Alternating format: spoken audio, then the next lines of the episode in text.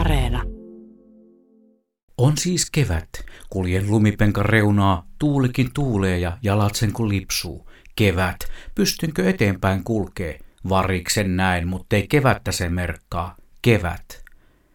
Hei Blumiksen luonnon ystävät, nyt on maaliskuu ja kalenterista näkee sen. Ensi kuun jälkeen onkin jo vappu takana.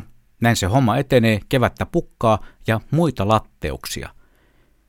Kävin taas kotinurkilla luontokävelyllä. Tavoitteenani oli saada elämäni ensimmäinen näköhavainto alueella liikehtineestä isohkosta nisäkkäästä, nimittäin villisiasta. Mutta niinhän siinä kävi, kuten pelkäsin, ei näkynyt possua.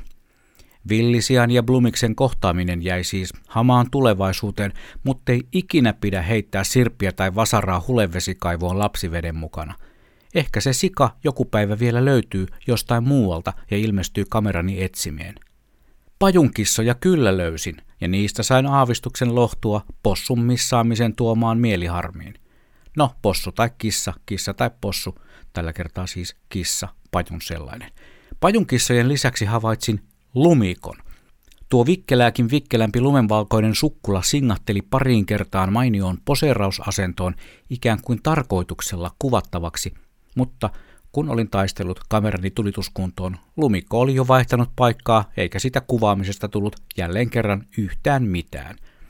No jonkun räpsyn sain onneksi aikaiseksi, joten ei jäänyt pelkäksi urbaanilegendaksi väittämäni kohtaaminen lumikon kanssa. Ja siitä villisiasta en tosiaan nähnyt kuin epämääräiset jäljet hangella, mutta jälkiä ei lasketa oikeaksi nisäkäs havainnoiksi meillä päin ainakaan. Maaliskuun alkaminen on itselleni ollut aina se taitekohta. Takana on taas kerran lokakuussa alkanut ikävämpi vuoden aika pimeänä ja synkkänä ajankohtana kuin myös ahdistavat marras ja joulukuu. Joulun pyhät luonnollisesti toivat pienen valopilkahduksen inehmon arkeen ja sitten se taas jatkui. Vuodenvaihteen jälkeiset tammi- ja helmikuun todella vaihtelevat säätilat runsainen lumisateineen muistetaan pitkään. Tänä talvenahan satoi miesmuistiin eniten lunta pääkaupunkiseudulla, ainakin omaan miesmuistiini. Lumen poistaminen kävely- ja ajoväyliltä, siis lumen poistamisen sietämätön vaikeus ansaitsisi ihan oman pakinansa, mutta jätän väliin. Eiköhän siitä ole nillitetty jo ihan tarpeeksi maassamme. Mutta nyt on siis maaliskuu. Valon määrä lisääntyy hurjaa vauhtia ja pikkuhiljaa alkaa kevätpuuhat, niin luonnossa kuin kotonakin. Kotipuutarhaa pitää alkaa viritellä, tehdä suunnitelma, mitä yrittää kasvattaa tänä vuonna. Täytyy tilata siemeniä ja pistää taimitalkoot tulille. Ans kattoo, mitä taimia meidän tarhassa nousee kohti taivaan kantta kesämmällä. Auringonkukkia ainakin, sattuneesta syystä.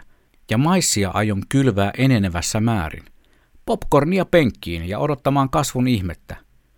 Tässä tulee Blumiksen luonnon vinkki ja eräänlainen takuu. Jos et saa popcornia itämään komeaksi maissipenkiksi, olet todennäköisesti pistänyt multaan ne jo poksahtaneet popparit. Ne laitetaan suuhun mihinkäs muuhun ja maissinjyvät ne laitetaan mullan alle.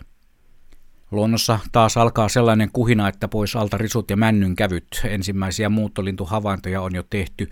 Kiuruja, sepeliä, uuttukyyhkyjä, töyhtöhyyppiä, melko aikaisia haahkoja, kurkia ja laulujoutsenia, näin äkkiä listatakseni. Ja vauhti vaan kiihtyy.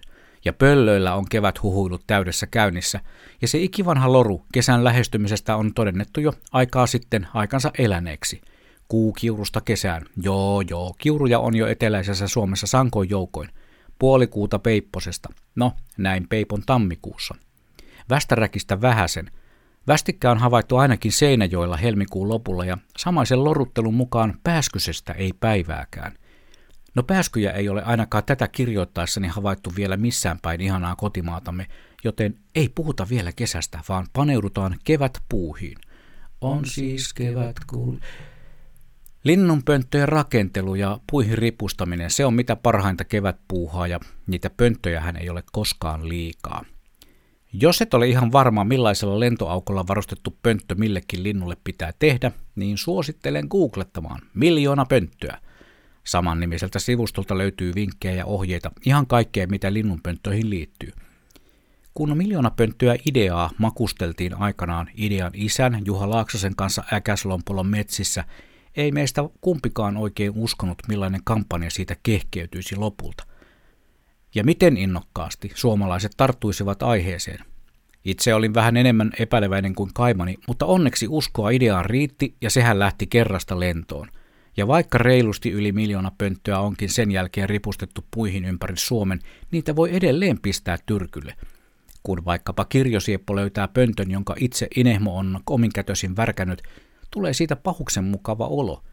Ja tuo mustan kirjava paarmalintu on eri kiva kaveri vaikkapa mökkipihalla, pitäen paarmojen ja muiden ei-toivottujen innittäjien populaatiota kurissa ihan luonnonmukaisin menetelmin. Ei tarvitse kylvää pöretriiniä tai tetremetriiniä talossa eikä puutarhassa. Luonto herää siis kevääseen. Uskottavaa se on, kun kerran radiossakin siitä puhutaan. Viime aikojen tapahtumat ovat saattaneet viedä itse kullakin kevättunnelmaa vähän alakuloiseen suuntaan, mutta aina kannattaa hyödyntää luonnon monimuotoista ja voimaannuttavaa vaikutusta. Kas keväisessä luonnossa, juuri siinä pellon tai lumipenkan reunaan kulkiessaan saattaa satunnainen luontoharrastelija töyhtöhyypän kevätkiekaisun kuullessaan tuntea ainakin pienen positiivisuuden läikähdyksen mielessään. Ei anneta maailman ikävien uutisten viedä meiltä mahdollisuutta kevätriemuun. Vanhan kevätlaulu sanoin. On siis kevät, uskoin vakavaan valaan, no pojat on poikiin ja lupaa mut ei palaa, mutta mä palaan jo viikon päästä, koska se on mun luonto.